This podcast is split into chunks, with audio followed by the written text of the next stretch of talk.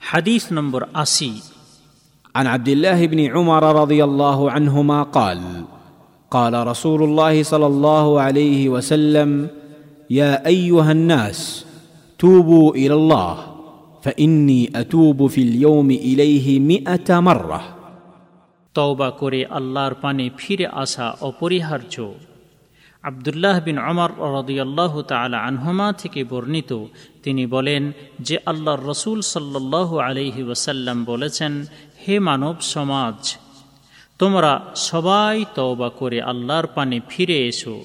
আমিও প্রতিদিন এক শতবার তওবা করে আল্লাহর পানে ফিরে আসি।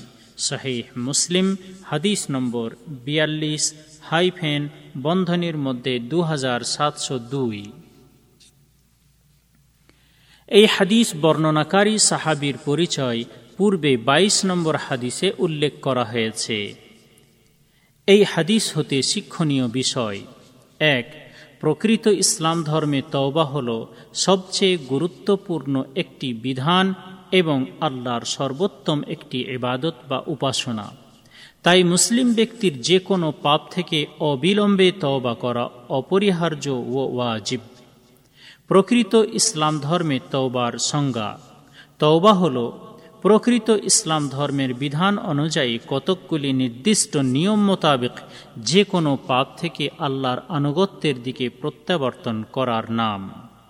দুই, সঠিক ও সত্য তওবা মানুষের পাপকে দূর করে, তার অন্তরকে পরিষ্কার করে, তার অপকর্মগুলিকে সৎকর্মে পরিণত করে তার অন্তরে আল্লাহর ভালোবাসা সৃষ্টি করে এবং তৌবাকারীকে তার কষ্টের জীবন থেকে পরিত্রাণ দেয় এবং তাকে সুখদায়ক জীবন প্রদান করে।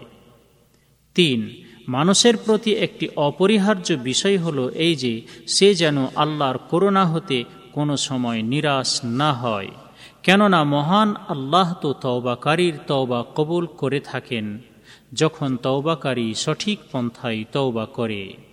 চার পাপ এবং অপকর্ম যত বড়ই হোক না কেন, সঠিকভাবে সমস্ত পাপ এবং অপকর্ম থেকে তওবা করার প্রতি এই হাদিসটি উৎসাহ প্রদান করে।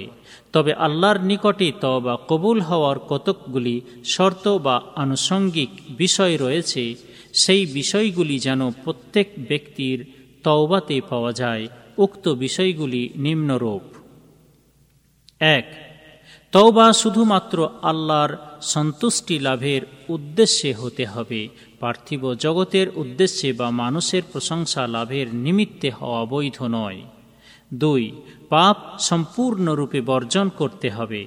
তিন, পাপ সংঘটিত হওয়ার কারণে অনতপ্ত বা লজ্জিত হতে হবে।